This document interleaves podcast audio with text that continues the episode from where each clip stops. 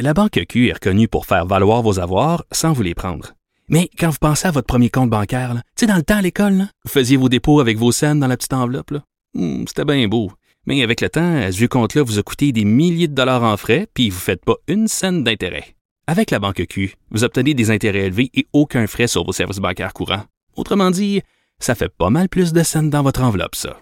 Banque Q. Faites valoir vos avoirs. Visitez banqueq.ca pour en savoir plus.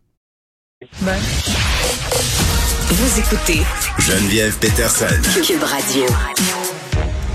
Anne-Marie Tape qui est là avec nous. Salut Anne-Marie. Salut. Bon, tu nous parles aujourd'hui. euh, c'est un sujet que j'ai abordé avec Nicole Gibault un peu plus tôt cette semaine. euh, L'affaire du, pla- du, pa- du plasteur, du, pardon, du pasteur Claude Guillot. Oui, ben premièrement, je veux vous dire pourquoi j'ai pensé à ce sujet-là, pourquoi je l'amène aujourd'hui. Euh, premièrement, bon, il y, y a ma professeure à la maîtrise à l'université de Sherbrooke, Lorraine Desrochers, qui m'en a parlé vraiment beaucoup. Elle, elle a écrit un livre hein, sur oui, cette ces histoire-là qui oubliés, Exact. dont je vous avais déjà parlé dans une précédente euh, chronique. Euh, il y a aussi le fait, euh, bon justement, il y a un des témoignages des enfants dans son livre. Et euh, la semaine dernière, Catherine Lamontagne, journaliste au Journal de Montréal, elle a beaucoup écrit sur le sujet euh, de Claude Guillaume au fur et à mesure des années. Et elle a écrit un article sur la lenteur du système judiciaire dans cette affaire-là. Comme quoi, Josh Sinosky, qui est un des deux euh, instigateurs du recours collectif, commençait à trouver le long avant que le tribunal tranche sur sa demande. Ça date depuis 2015. Et c'est toujours pas fait. Donc, c'est d'ailleurs pourquoi je vous en parle aujourd'hui. Euh, je vais vous donner un petit... euh, vous dire en gros qu'est-ce qu'il en est de l'affaire Guillaume parce que c'est pas tout le monde qui l'a suivi. On en a parlé un peu, mais tu sais, jamais dans du gros détail. Puis là, je vais essayer de survoler quand même. Non, mais vas-y, prends ton temps. C'est un, c'est un cas complexe euh, quand même. Puis on a son nom en tête, mais c'est vrai que c'est une histoire qui est, qui est quand même assez euh, riche en détails sordides. On va, on va pas faire euh, Non, ça. pour euh, étendre tout ça, mais quand même. Euh, il a été reconnu coupable de 18 des 22 chefs d'accusation pour sévices physiques et psychologiques sur cinq pensionnaires dans son église-école en partant. Euh, ici, on parle de voies de fait, d'harcèlement, de séquestration, euh, d'harcèlement sexuel. euh, puis il y a vraiment eu beaucoup, beaucoup euh, de, de, de sévices qui ont été faits. Il était très inventif au niveau des sévices aussi. Là, euh, donc euh, voilà, ça a eu lieu entre 1982 et 2014 dans les églises baptistes évangéliques de Québec-Est, Chauveau, et dans l'église baptiste évangélique de Victoriaville. Donc, euh, il a entre autres été accusé parce qu'il a tenté de camoufler ce qu'il a fait. Donc, dans ce temps-là, il peut pas utiliser le fait qu'il avait le droit à la correction. Je vous explique c'est quoi le droit à la correction. C'est l'article 43 du Code criminel, OK? Ça dispose que tout instituteur, père ou mère ou toute personne qui remplace le père ou la mère est fondé à employer la force pour corriger un élève ou un enfant selon le cas, Mais attends, pas en 2022, là. Confié à ses soins pourvu à ses soins pourvu que la force ne dépasse pas la mesure raisonnable dans les circonstances. Et peut-être. Pas en 2022. Oui, va, tu googleras ça. La force sur la raisonnable. correction. C'est toujours assez bien subjectif comme quand j'enseignais, il y avait des quand j'enseignais, il y avait des collègues qui me disaient ah ben s'il y a de quoi. Je dis, non non non. Qu'est-ce que tu veux dire? Je Ben s'il y a de quoi, tu peux corriger ton élève. Je dis, T'es-tu malade? Ben, moi, que, moi, je disais tantôt euh, j'étais allée à l'école avec les sœurs euh, Antonienne de Mhm. Marie. Mon, mon père était allé à, à la même école que moi, puis dans son temps, il y avait de la correction physique. Là, il me racontait avoir eu des coups de règle sur les doigts, des coups de ceinture. euh. Puis même à l'époque, moi, les sœurs avaient enfermé un élève dans le placard là, pour le punir. tu sais pourquoi les objets étaient plus utilisés que la main? Non? Parce que la main, c'est la main qui pourvoit, c'est la main qui donne, c'est la main d'amour, c'est la main qui donne de l'amour, qui flatte. Fait que comme ça, l'enfant, quand tu approches ta main, il a pas tendance à reculer, mais si tu as un objet, il va avoir peur de l'objet, non pas de la main qui donne l'amour. Ben, c'est donc bien, bien pensé. C'est bien passé, hein? Bon. J'attire nos enfants. Donc lui, euh, Claude Guillot, qui était en, en charge d'enfants, de beaucoup d'enfants, euh, essayait de, de dissimuler, si je te suis, là, les, les crimes abominables qu'il commettait Exactement. sous couvert de... Ben, de corriger Ouais. euh, avec euh, l'amour ou la correction de Dieu, une sainte oui. correction. Ben, super. Euh, en fait, sur la page internet WordPress qui parle de Claude Guillot, on trouve des informations intéressantes, surtout sur les deux jeunes hommes qui amènent à bout de bras le, retour- le recours collectif. Pardon. Euh, donc ici, on parle entre autres, euh, l'un des deux s'appelle Marc Levasseur. Lui était étudiant à l'école Église euh, de l'Église baptiste évangélique à Victoriaville à partir de 4 ans. Là, je sais pas c'est à quel âge qu'il a commencé à avoir des sévices, mais il y a eu plusieurs voies de fait, voies de fait armées. Armées? oui, il a reçu des lésions physiques, bien sûr, psychologiques de toutes ces agressions-là et ça se déroulait dans le sous-sol de l'église.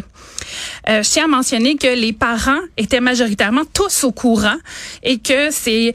Mais ça, on a vu ça souvent, là, des, des, des, personnages religieux qui exerçaient une hégémonie sur leur communauté. Mais souvent, quand on le voit, on voit ça plus au niveau de l'Église catholique dans les nouvelles. On voit ça plus au niveau des pensionnats catholiques.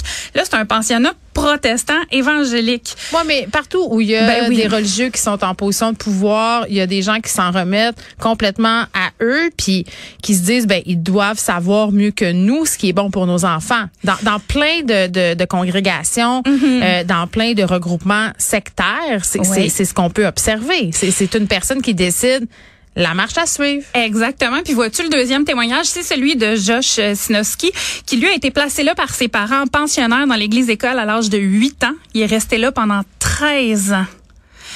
Euh, il y a plusieurs témoignages qu'on voit de gens qui ont été là. Entre autres, ils pouvaient pas sortir à l'extérieur de la maison. Ils étaient vraiment euh, séquestrés au sous-sol de la maison euh, du pasteur Guillaume. Euh, ils pouvaient pas sortir à l'extérieur, sauf le soir, parce qu'il y avait trop d'ennemis aux alentours. Fait que, il y a vraiment une polarisation, nous, eux, le monde ben, versus C'est la manipulation euh, pour pouvoir officier en, en toute impunité. Mm-hmm. Là, je veux dire, il y avait à sa disposition tout plein de petits esclaves sexuels. Tu sais, c'est ça aussi. Ben, en fait, l'aspect sexuel était pas tant euh, c'était plus du sévice, lui. C'était plus du sévice physique. Il y a une fois où on a entendu parler de harcèlement sexuel. Mais quand même. Mais, mais quand même. Puis là, je vous, je vous fais un petit... Ça a été déclaré comme quoi il y avait eu des sévices et tout ça. Euh, ça a été déclaré au début des années 90 euh, par Monsieur Paul Douglas Leslie, qui était pasteur, mm. qui s'est fait donner des informations justement comme quoi les enfants recevaient des sévices corporels et tout. Et lui, euh, bon, il a envoyé une lettre officielle à Claude Guillot qui déclare de manière unanime euh, que bon, le Conseil de l'Église va mettre fin à son support euh, financier, puis nanana. Et mm. il a aussi fait euh, une déclaration à la DPJ parce qu'il n'a pas juste utilisé le système clérical, il a utilisé le système ben, judiciaire. Ben, on, on, voit ça souvent aussi. Là, je m'excuse, je fais des parallèles, mais tu as l'histoire du père Jovenot sur la côte nord qui a fait mhm. des traductions, des, des textes euh, bon religieux en, en inou, qui lui aussi à un moment donné s'est adressé aux institutions, au gouvernement du Québec pour dire oh ces communautés-là sont en train de se revirer contre moi, il faut faire attention. Et là il y a de la maltraitance d'enfants, puis là moi je suis là pour ramener tout ce beau monde-là, puis je veux leur bien. Quelle, tu sais, c'est une merveilleuse façon aussi d'invalider la parole de leurs victimes. Là. Ben en même temps, ici le, pasteur Leslie que j'ai eu euh, l'occasion de parler, euh, Paul Leslie, j'ai eu l'occasion de lui parler comme euh, Josh euh, Senoski à qui j'ai pu parler aussi. Euh, le pasteur Paul Leslie exposait la situation. Il y a des gens qui l'ont exposé avec lui, entre autres Michel Adib qui était le, le, président, bon tout ça. puis finalement, Monsieur Adib s'est retiré. Il a dit non, c'est toute la faute à Paul. Paul, il a voulu faire ça pour salir le nom de de ci, de ça. Donc, le monsieur, monsieur Leslie, s'est retrouvé à être tout seul à mener un cheval de bataille. Les victimes retiraient leurs plaintes. Il s'est retrouvé vraiment tout seul là-dedans à vouloir défendre le droit des enfants. Euh, lui, il a quitté en 2000, n'étant plus capable de supporter tout ça, puis voulant plus être associé à ces gens-là.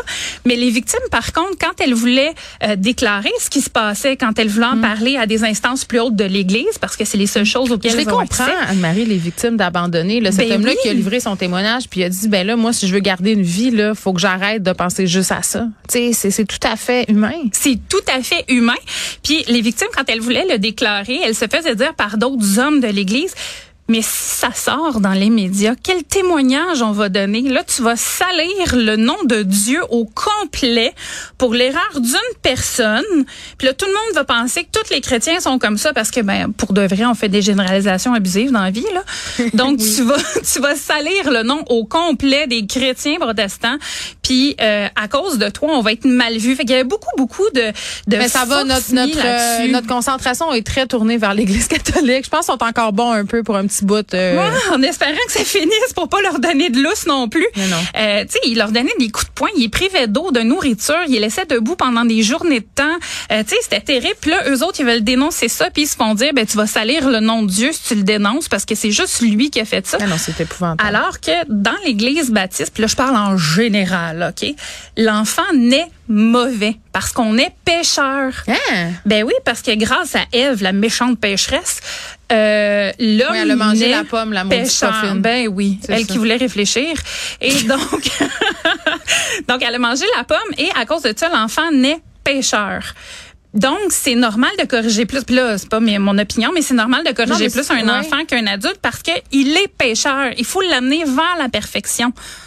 Ouf. Oui, c'est dégueulasse. Met, ben, Ça met la table à, à, à, toute une légitimation justement de, de sévices, de violences psychologiques. Oh oui. Euh, puis là, ça, ça, traîne en longueur cette histoire-là depuis de, de, longues années. Puis tu sais, je, je, sais pour avoir parlé Anne-Marie à, à, beaucoup de victimes, que ce soit mm-hmm. des victimes d'agression sexuelle ou des victimes de violence. Tu sais que plus t'attends, plus il y a des procédures, plus tu dois raconter ton histoire. Tu sais, parfois on change aussi de d'acteurs à la cour, euh, des procureurs à la couronne qui vont, qui viennent. Euh, tu dois recommencer tout le temps l'affaire. Donc, c'est impossible de passer à autre chose. Puis c'est impossible de, de, te réparer. C'est impossible d'obtenir, si on veut, ta compensation puis de te faire dire, hey, c'est vrai, c'était arrivé. Ben, beaucoup de culpabilité sur les victimes aussi. Puis, il y a une des victimes qui me dit, entre autres, même si Claude Guillot a été jugé coupable, mes propres parents ne me croient toujours pas et pensent encore que ben c'est parce que je voulais salir le nom de la congrégation. Ça revient à ce que je te disais tantôt, des, des personnes qui sont dans une position d'autorité d'autres gens qui s'en remettent à ces personnes-là. Mm-hmm. Et là, pendant des années, il y a, si on veut, une espèce de conditionnement opérant qui fait en sorte que justement, c'est nous contre eux. Et là, on croit n'importe quoi. On croit même plus en la justice. Anne-Marie merci. Merci à toi.